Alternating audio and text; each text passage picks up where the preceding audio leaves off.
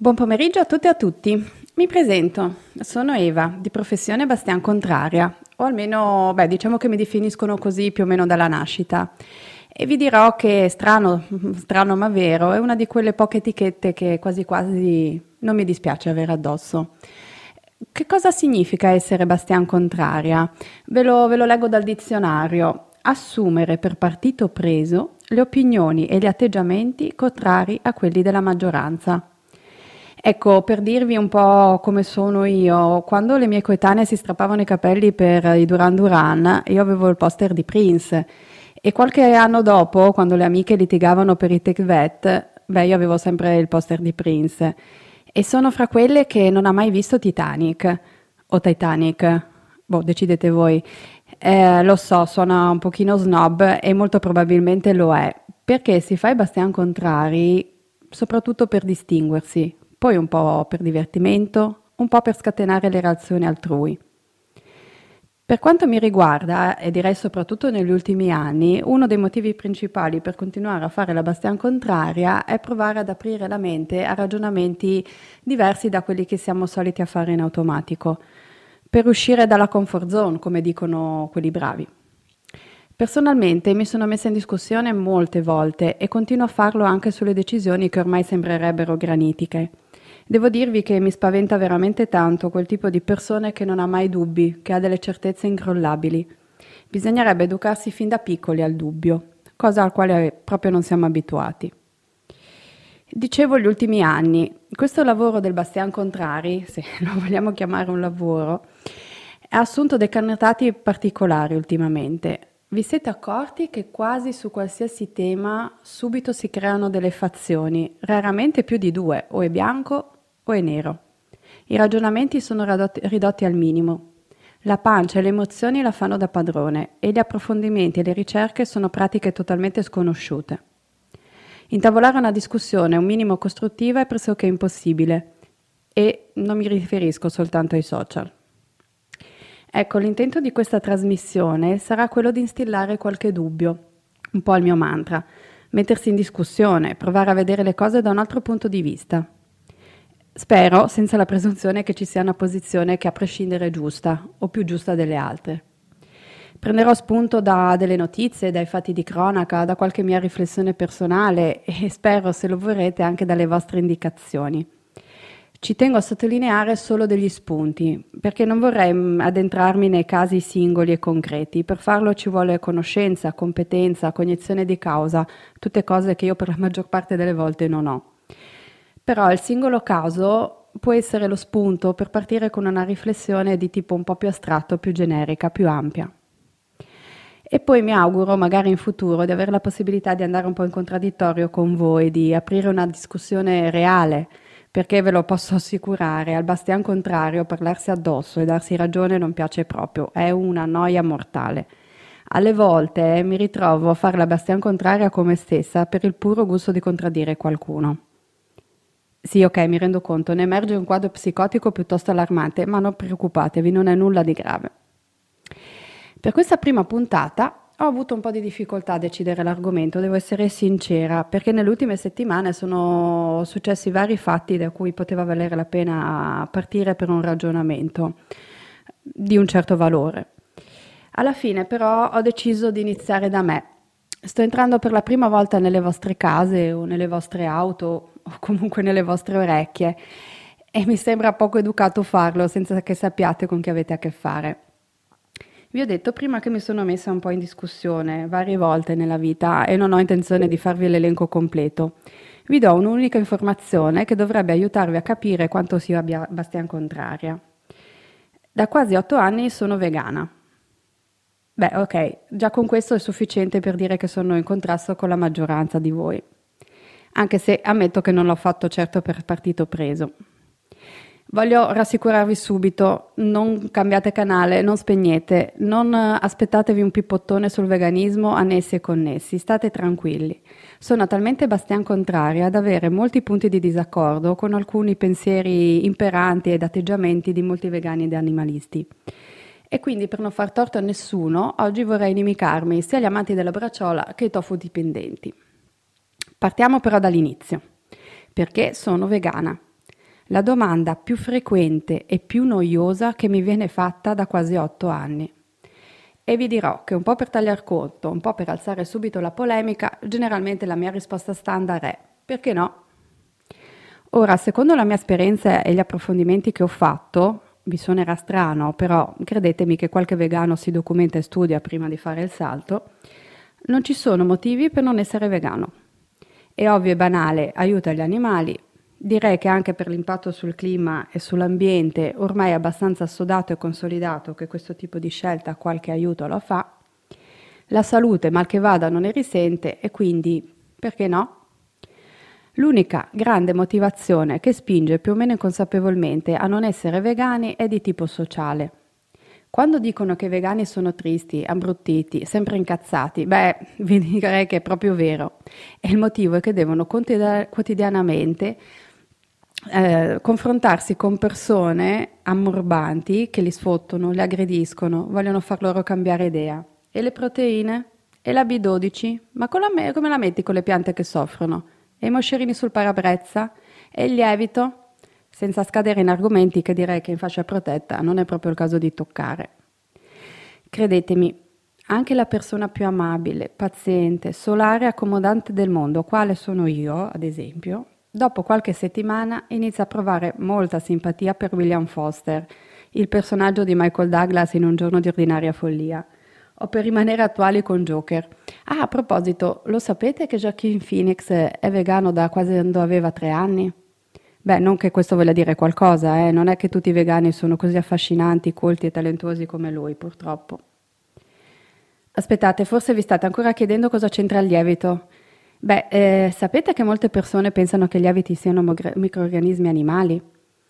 In realtà sono un gruppo di funghi e a questo punto la faccenda si fa veramente complicata perché i funghi stanno per alcuni versi sotto il mondo animale e per alcuni versi sotto quello vegetale. Ma non mi addentrerei in questi discorsi di biologia. Dicevo che molti considerano i lieviti quali quasi animali e si scatena quindi la diatriba sul vegano li può mangiare o non li può mangiare. Il pane, che è un alimento lievitato, può essere mangiato o no da un vegano? Ok, sì, quasi, quasi hanno ragione quelli che pensano che siamo dei folli. E vi devo dire che a essere proprio rigorosi e per stare sul sicuro dovremmo mangiare solo cibi realizzati con i lieviti di sintesi, per intenderci il pane angeli che usa la mamma o la nonna. E non con il lievito di birra. Oh ragazzi, sapeste per la birra quanto c'è da dire? O con la pasta madre, che Marossa è pasta madre ci avrà pure dei figli. Insomma, è una vita piuttosto grama quella del vegano, lo inizierete a capire. Ma cosa vuol dire essere vegano? La definizione ufficiale di veganismo della Vegan Society è, ve la leggo, una filosofia e un modo di vivere che esclude, ai limiti del possibile e praticabile, ogni forma di sfruttamento e crudeltà verso animali per scopo alimentare, per il vestiario, come per qualunque altro scopo. Per estensione promuove lo sviluppo e l'uso di alternative che non prevedono l'utilizzo di animali per il beneficio degli umani, degli animali e dell'ambiente. Ecco, per me questa è una definizione bellissima, completa e anche con qualche contraddizione intrinseca. Intanto si capisce subito, la scelta di essere vegani è una scelta filosofica. La filosofia, fra le tante cose, è una, una, branca, uno studio che si pone domande, riflette sul mondo, sull'essere umano, indaga sul senso dell'essere e dell'esistenza umana, tenta di definire la natura e analizza le possibilità e i limiti della conoscenza. Questa l'ho presa da Wikipedia. Insomma, una scelta fiso- filosofica è tutto tranne che una scelta definitiva e scolpita nella pietra. Ha proprio lo scopo di porre domande e di cercare delle risposte con tutti i limiti della mente umana, con tutte le contraddizioni umane. Io non sono una filosofa, non conosco a fondo la storia della filosofia, ma credo di non sbagliare se dico che probabilmente nessun filosofo è mai riuscito a mettere in pratica nella sua vita il 100% delle proprie teorie. Ecco, quindi già dalla seconda parola della definizione di veganismo troviamo qualche spunto interessante, sia per capirlo che per viverlo. Dico viverlo perché uno aspetto dei movimenti animalisti, antispecisti, vegani, che mi provoca veramente delle virulente orticarie è la tendenza che, riconosco è umanissima, ma anche molto irritante, di voler affermare la propria superiorità sugli altri. È una continua lotta a chi è più vegano, chi è più animalista, chi è più etico, a chi ce l'ha più duro, insomma. I gruppi sui social, le riunioni di associazioni, i convegni, è tutto un io, io, io, io non compro i prodotti confezionati, io autoproduco anche l'acqua, io boicotto le grandi marche, io non vado in pizzeria per non dar soldi a chi compra cadaveri. Ora, devo essere sincera, vi dirò che sono sostanzialmente d'accordo con tutte queste affermazioni. Quello che veramente infastidisce oltre misura è il volersi mettere sul piedistallo, sul piedistallo più alto e denigrare chiunque non sia o non voglia fare altrettanto. Ma vi assicuro che non ne ho ancora conosciuto uno di vegano che nonostante sia campione mondiale di pratiche super etiche non caschi in qualche contraddizione, non faccia qualcosa che veramente di etico ha ben poco. E nonostante questo sicuramente non perderà occasione per fracassare i maroni a tutti gli altri dimenticando una parte importantissima della definizione di veganismo che vi ho citato prima. Ricordiamo, è una filosofia, un modo di vivere che esclude ai limiti del possibile e praticabile ogni forma di sfruttamento e crudeltà. Ai limiti del possibile e del praticabile. Questi limiti non possono essere definiti a priori, non possono essere uguali per tutti. Per fortuna tutti non siamo uguali. Ognuno di noi ha il proprio modo di sentire, di affrontare la vita e anche un contesto con delle proprie peculiarità. Vi faccio qualche esempio per rendervi l'idea degli attriti all'interno di questo microcosmo di animalisti e di vegani. È più virtuosa una gattara che si smazza a proprie spese la gestione di decine di gatti randaggi, preoccupandosi di sfamarli, di vaccinarli, di curarli, di sterilizzarli e magari mangia la carne? O è più virtuoso un vegano che non si sporca le mani e pontifica da Facebook? Beh, ovviamente questi sono due cliché, eh? Però io la risposta non ce l'ho, non ce l'ho proprio. Se mi attenessi alla pura statistica, dovrei dire che secondo il vegano che pontifica da Facebook ne salva di più di animali. Pare che il numero medio di animali salvati con una dieta a base vegetale sia di circa 300 all'anno, qualcuno dice 400. Mettiamo che siano 200 per essere così un po' prudenti. Questo vorrebbe dire che io ad esempio ad oggi ne ho salvati circa 1600. Niente, e questo è chiaro, rispetto ai miliardi di animali che vengono uccisi ogni anno per alimentazione, vestiario, cosmesi, divertimento, tutto quello che volete, ma sono pur sempre 1600 e per ognuno di quei 1600, caspita se fa la differenza. Io però non faccio la gattara, non mi sporco molto le mani, lo devo ammettere. Rispetto e ammiro in maniera incondizionata chi si sacrifica tanto del, e sacrifica tanto della propria vita assumendosi anche dei rischi per gestire in autonomia le colonie di gatti o di qualche altra tipologia di animali. E se mangia la carne, beh sì, certo, potrebbe farne a meno, contraddice un po' se stesso, ma fa comunque qualcosa, qualcosa di grande anche. E direi che ci vogliono questi e quelli, ognuno secondo le proprie inclinazioni fa quello che può, quello che si sente, fin dove riesce ai limiti del proprio possibile e del proprio praticabile. F Radio, radio. F Radio, your streaming radio. Vorrei tornare un attimo alla definizione di veganismo. Non vorrei avervi indotto un po' in confusione con la storia della, della gattara. Nonostante la definizione di veganismo lasci molto spazio a dei confini indeterminati, è ormai una interpretazione più che consolidata quella per cui un vegano è chi si adotta una dieta a base vegetale, ma non si ferma lì, perlomeno non si veste con derivati animali, lana, pelle, pelliccia, seta, eccetera. E non utilizza, non cerca di utilizzare prodotti, prodotti cosmetici per la cura della casa o tutto quello che volete con sostanze animali. Tanto è che a partire dalla Francia si distingue chi fa una scelta soltanto alimentare con il termine vegetaliano una scelta che spesso viene dettata da motivi salutistici. Quindi, tornando alla gattara di prima, di certo non potrà definirsi vegana e a essere sinceri neppure animalista. Così come non si può definire amante degli animali chi protesta, a ragione e anche in maniera veemente, contro l'usanza cinese di cibarsi di cani, se poi la protesta è accompagnata da un panino al prosciutto. E vi assicuro che se vi trovate faccia a faccia con un cinese a, del, a, dargli del mostro, beh, vi troverete nel giro di pochi secondi a farvi definire allo stesso modo perché vi cibate di mucche, polli, maiali e via dicendo. Dato che direi che non è che ce lo prescrive il medico di definirci vegani o animalisti o in qualsiasi modo, e dato che le parole sono molto importanti, hanno un peso enorme, beh, cerchiamo di usarle per quello che valgono. Voglio continuare a mangiare prosciutto e maledire i cinesi perché ammazzano i cani? Oh, libero e legittimo.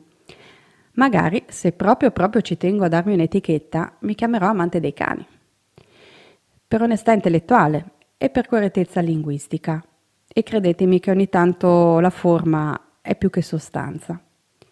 Anche per non arrivare al punto, al, al paradosso che, come capita spesso, si va al ristorante e ci si sente dire ah, vegano, allora il pesce lo mangia. Sì, perché ho dei, veg- eh, dei clienti che sono vegani e mangiano il pesce. Ecco, sì, non fa bene questo, abusare delle parole. Eh, non fa bene a chi si definisce vegano e mangia il pesce che verrà preso in giro da chi ce l'ha con i vegani e insultato dai vegani. E non fa bene al veganismo, che viene costantemente minato alle sue basi, che abbiamo già visto essere tendenzialmente volubili come qualsiasi filosofia. È una questione di consapevolezza. Anche questa è una di quelle parole particolarmente abusate, di cui si perde il significato a forza di usarle anche un po' così a caso. Direi quindi questione di consapevolezza e connessione. Spesso, troppo spesso, siamo sconnessi da noi stessi e dalla realtà non so se ricordate, qualche anno fa, forse più di qualche anno, eh, Lega, eh, Ligabue fu mediatica, mediaticamente massacrato per aver utilizzato in un suo video un giubbotto di pelliccia, un pellicciotto. Non ricordo bene i dettagli, ma veramente fu, fu denigrato, fu attaccato in maniera molto molto violenta al punto che dovette reagire con una qualche giustificazione un po' anche così grottesca della serie che il giubbotto l'aveva solo noleggiato, non lo aveva comprato e lo aveva utilizzato solo per le riprese. Ora, lungi da me difendere l'utilizzo di una pelliccia, tutt'altro. La sconnessione sta nel fatto che lo stesso Ligabue, prima e anche dopo, non è mai stato bersagliato per il chiodo in pelle o per gli stivali in cuoio. Tempo fa una catena di supermercati, non ricordo quale, ma fa veramente poca differenza, subì una campagna di boicottaggio da parte degli animalisti perché vendeva solo uova d'allevamento intensivo. Apriti cielo, cortei, denigrazioni, insulti, picchetti, petizioni, di tutto e di più. Tutto molto più che legittimo e necessario. Peccato che poi questi supermercati hanno iniziato a inserire negli scaffali le uova d'allevamento a terra. Chiuso il problema. E diciamocelo, eh, gli allevamenti a terra non è che dal punto di vista del sfruttamento animale siano tanto tanto migliori que- degli altri. Però in questo modo gli animalisti sono stati fatti fessi con niente. Tanto più che mentre protestavano per le uova non hanno minimamente pensato di alzare gli scudi contro la stessa catena per gli insaccati, i formaggi, gli hamburger e i quarti di vitello. Connessione. Ci manca la connessione. Ho spesso l'impressione che tutte queste battaglie, che sono tutte giuste, tutte necessarie, siano condotte in maniera totalmente aleatoria. Partono dalla pancia, dall'emotività, con un enorme dispendio di energia e senza avere mai al centro una visione complessiva e, se vogliamo, strategica, un po' di progettualità per affrontare il tema dello sfruttamento animale. Tutte battaglie che lasciano scoperti i fianchi agli attacchi dei detrattori, di chi vuole dimostrare che siamo fanatici e ragionevoli. E davvero faccio molta fatica a dare torto se penso ai due casi che ho appena raccontato, quello di Ligabue e del supermercato. Aggiungiamoci poi le associazioni animaliste che si fanno la guerra l'un l'altra, i vegani che fanno a gara chi è più vegano, insomma, diciamocelo, essere vegani non significa avere il bollino di intelligenza certificata. Potrei citare tutti gli intellettuali famosi, filosofi, scrittori, scienziati di tutti i tempi che sono stati vegani e che sono vegani. Ma non è che tutti gli altri che non lo sono siano per definizione cretini. Insomma, questa sol- eh, scelta non ci esima dal poter essere stupidi. Anzi, Beh, insomma, nulla di diverso da quanto accade in tanti altri ambiti, perché siamo esseri umani, imperfetti, contraddittori, fatti di emozioni. Ma io continuo a divagare. Torniamo ancora una volta alla definizione di veganismo. Abbiamo capito che non c'è un confine netto, che ci sono i limiti del possibile e del praticabile. Chiaro che se prendo un'auto, ma insomma anche se vado a piedi, a meno che non cammini estremamente a rallentatore, facendo attenzione all'impatto che il mio corpo ha su tutto l'ambiente circostante, insomma dovrò mettere in conto di uccidere un certo numero, neanche tanto insignificante, di, di animali. Insomma, diciamocela tutta, l'essere umano comunque agisca è destinato a fare danni. Lo vediamo intorno a noi ogni giorno, anche quando pensa, pensa di fare il bene. Eh? Abbiamo talmente tanto interferito con la natura da non poter più trovare un confine tra un'azione dannosa e una vantaggiosa. Vi racconto un aneddoto che è capitato a me e a mio marito qualche anno fa. Eravamo in giro in moto. Ok, già qua chiudiamo la trasmissione perché utilizzare la moto significa inquinare anche acusticamente in maniera notevole. Ma vabbè, sorvoliamo. Eravamo in giro in moto lungo una strada di montagna. Davanti a noi si materializza un falchetto che portava negli artigli un topo. Il falco, spaventato dal rombo della moto, ha mollato la presa e il topo si è scantato sulla strada. Mio marito non ci ha pensato un attimo, ha fatto dietro front e abbiamo raggiunto Topolino per vedere in che condizioni si trovasse. Beh, l'abbiamo trovato intatto, immobile, congelato dalla paura, però intatto. Si vedeva il suo cuoricino battere all'impazzata. Era sano e salvo, doppiamente miracolato, scampato al falco e allo schianto sulla, sulla strada. Noi siamo ripartiti e per un po' mio marito ha gongolato, congratulandosi con se stesso per aver impedito al falco di far banchetto del topo. Ora io ci ho pensato un po' e a un certo punto gli ho fatto notare che a causa nostra magari il falco poi sarebbe morto di fame. O forse i suoi piccoli sarebbero rimasti senza cena, molto più probabilmente un altro topo sarebbe stato cacciato e mangiato al posto di quello salvato. Insomma, per farla breve, il nostro intervento non era in assoluto stato positivo per gli animali. Per quel singolo topolino sì. Quindi, ancora una volta, ogni volta che l'uomo interviene, interferisce con il corso de- naturale delle cose, un qualche danno sicuramente lo fa. Ma questo forse significa che allora tanto vale non fare niente? Dato che ormai sanno tutti che le piante soffrono e hanno un sistema neurologico, forse allora non ha senso non mangiare anche gli animali? Beh, forse non lo sapete, ma per produrre un chilo di carne ci vogliono circa mille chili di vegetali. Ecco, la risposta me la sono già data. Ammazzo molte meno piante di chi mangia carne. Ma forse i 1600 animali che ho salvato sono un'ipocrisia rispetto ai miliardi che vengono ammazzati ogni anno? No, non credo. Anche qui la risposta a me viene abbastanza facile. Sono fermamente convinta che valga sempre la pena fare qualcosa, seppure minima. Prima me la sono presa contro le campagne sconnesse random contro questo o quel caso, fanno male al movimento, mancano di visione e di strategia. Ma questa sì che è filosofia, è ragionare in astratto. Se grazie alle proteste contro il festival di Yulin in Cina si riescono a salvare centinaia di cani, cavoli bene, no? Se uno adotta una dieta a base vegetale per motivi salutistici, ma continua a comprarsi le scarpe di pelle, amen, intanto ha fatto un passo, e anche se si fermasse lì, bene lo stesso. Dal punto di vista teorico-filosofico, ovviamente non può essere accettabile per un, fe- un vegano il fermarsi lì, il non fare di più. Ed è giusto e corretto discutere in questi termini, appunto, dal punto di vista teorico. Bisogna essere capaci però di calarsi nella realtà, di scindere tra teoria e pratica e riconoscere il valore delle singole azioni concrete. Mi viene in mente De André, che non certa, c'entra proprio niente con il veganismo, però lui eh, aveva fatto centro della sua poetica, della sua filosofia di vita, fra le tante cose, la battaglia contro il sistema borghese, affaristico, di cui suo padre faceva parte, direi, in maniera completa. Questo ovviamente non gli impediva di amare suo padre e anche di rivolgersi a lui per un aiuto economico importante. Eh, credo che più o meno tutti lo sappiano che la fattoria in Sardegna di De André non sarebbe mai esistita senza sostegno di quei soldi borghesi che tanto denigrava. Tutto questo non toglie nemmeno un briciolo di forza o di valore alle sue battaglie e al suo pensiero. È una delle fisiologiche contraddizioni dell'essere umano, uno dei limiti fra teoria e vita. E ho anche l'intima certezza che lui ne fosse ben consapevole. F Radio, radio. F Radio, your streaming radio.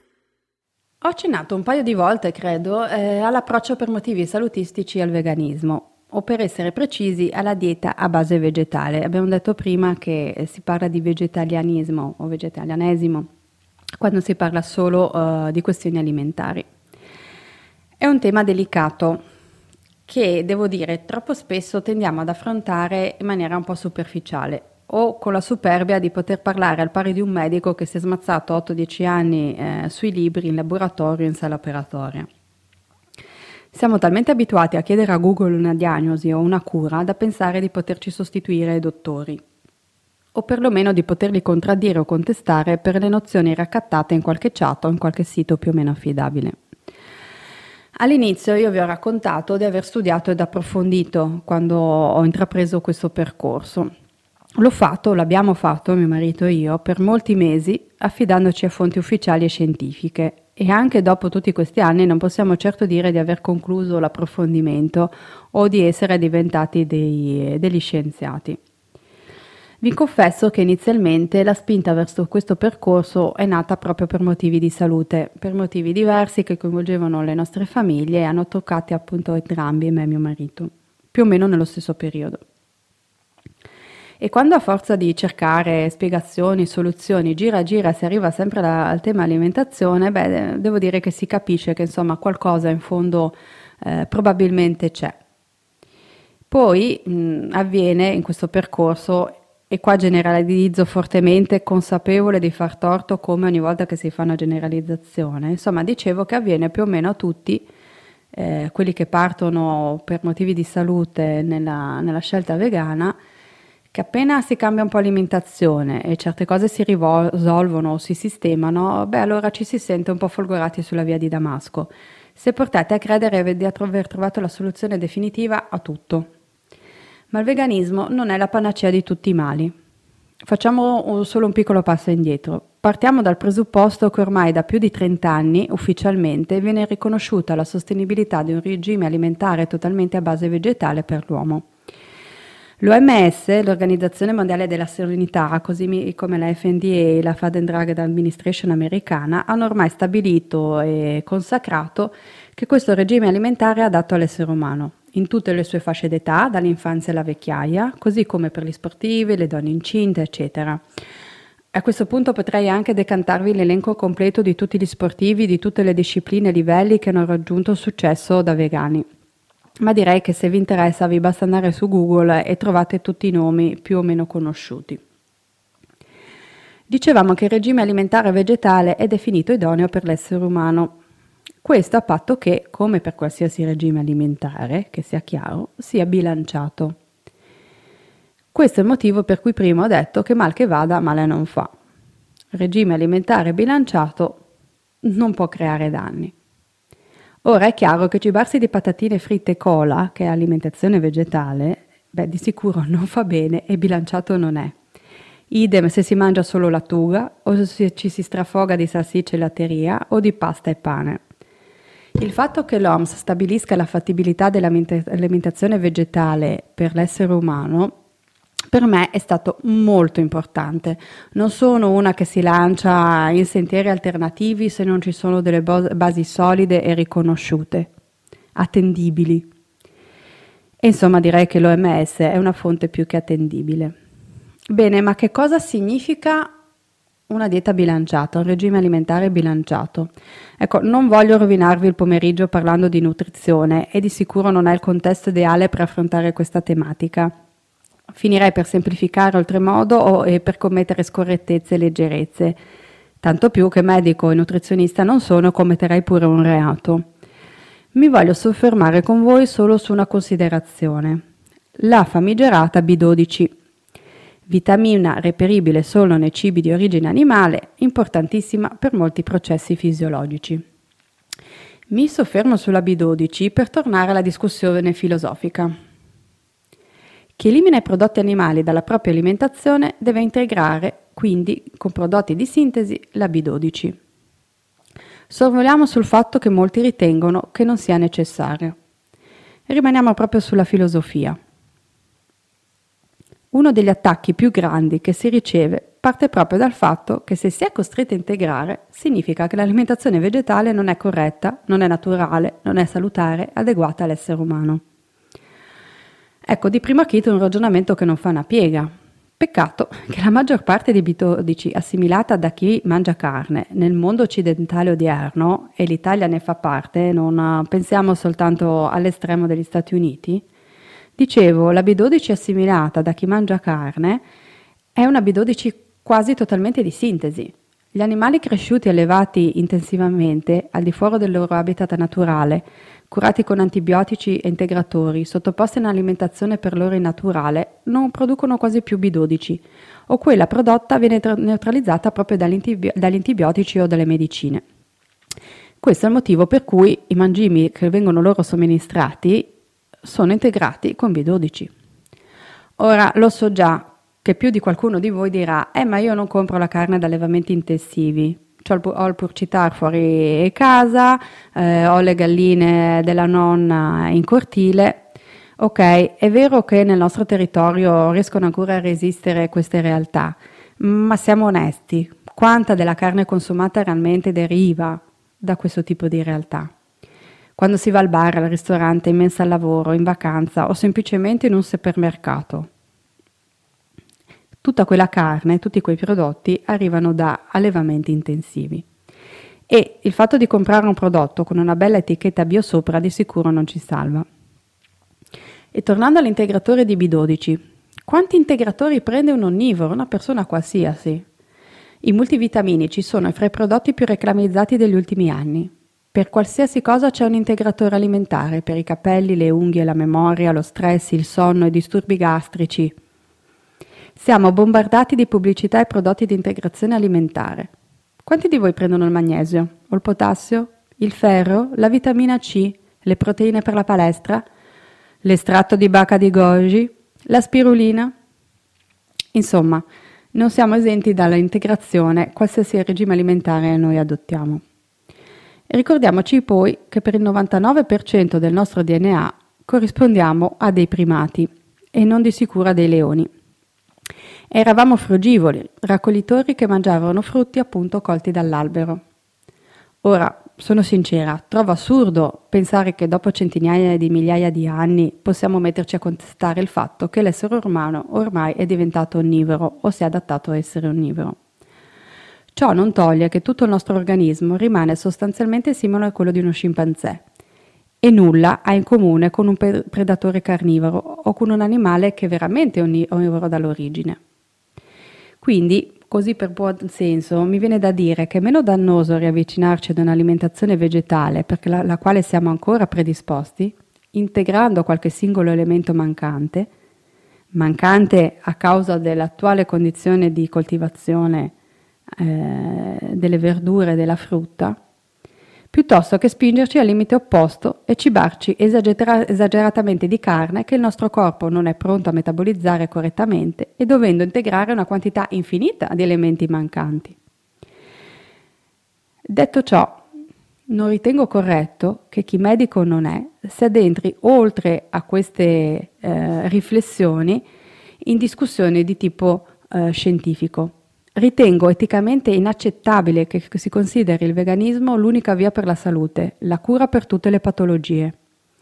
Certo, ci sono evidenze scientifiche consolidate, molto solide, in merito all'impatto positivo di questo regime alimentare rispetto ad alcune malattie, così come studi che dimostrino la valenza di questa scelta nel prevenire alcuni tra i tumori che caratterizzano lo stile di vita occidentale. Fermiamoci a questo però. È un appello che faccio a chi si ostina a sostenere che se diventi vegano non hai mai un raffreddore. Non ti ammali, non ti può capitare nessun male terribile o se arriva lo puoi guarire totalmente attraverso questa pratica. Siamo vegani, ci ammaliamo e moriamo, come tutti. Io ho risolto i miei problemi di salute da quando sono vegana. Io come tanti altri, mi sento meglio, non mi capitano alcuni dei disturbi che capitano alle altre persone, ma non mi considero immune dalle malattie tantomeno dalla morte. Dal punto di vista della salute, credo che un'alimentazione onnivora bilanciata, e siamo sempre qui eh, sul bilanciato, sia salutare quanto quella vegetale. Se si riducesse il consumo attuale di prodotti animali, la salute ne avrebbe enormi benefici, senza dover eliminare del tutto il consumo di carni, latticine e uova. Anche l'ambiente ne trarrebbe subito un grande beneficio. L'idea che riducendo il consumo si ottengano risultati positivi sotto più aspetti, appunto quello ambientale, ecologico, anche di salute, e che sia sufficiente ridurre, viene chiamato reducetarianesimo, parolone. E manco a dirlo per i vegani ha un'accezione negativa. Io vi ho già detto un po' come la penso. Tutto quello che si può fare, ognuno per la sua parte, verso la consapevolezza e la riduzione della crudeltà verso gli animali è positivo. Tutto nella vita pratica. Però, dal punto di vista filosofico, il reducetarianesimo non può essere accettato perché ha scelto il veganismo. Un singolo boccone di carne, un singolo bicchiere di latte portano con sé sofferenza, abuso e crudeltà. Ridurre va bene per la salute, va bene per l'ambiente, va bene in generale per gli animali, non va bene per quel singolo individuo animale vittima di crudeltà. Che fare allora? Qual è la via giusta? Beh, se lo chiedete a me siete messi proprio male. Il mio augurio è di aver smosso qualcosa in voi, anche solo per confermare le vostre idee e le vostre ragioni, che saranno magari un pochino più consapevoli.